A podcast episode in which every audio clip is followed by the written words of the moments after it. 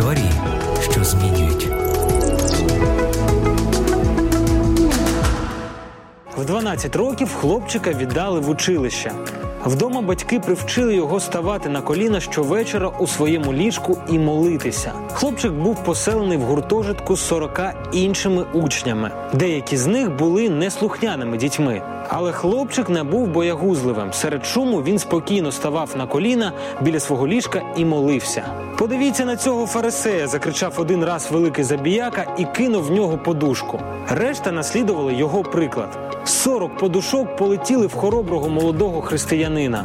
Але той закінчив свою молитву і, не кажучи ні слова, ліг в ліжко. І так тривало багато днів.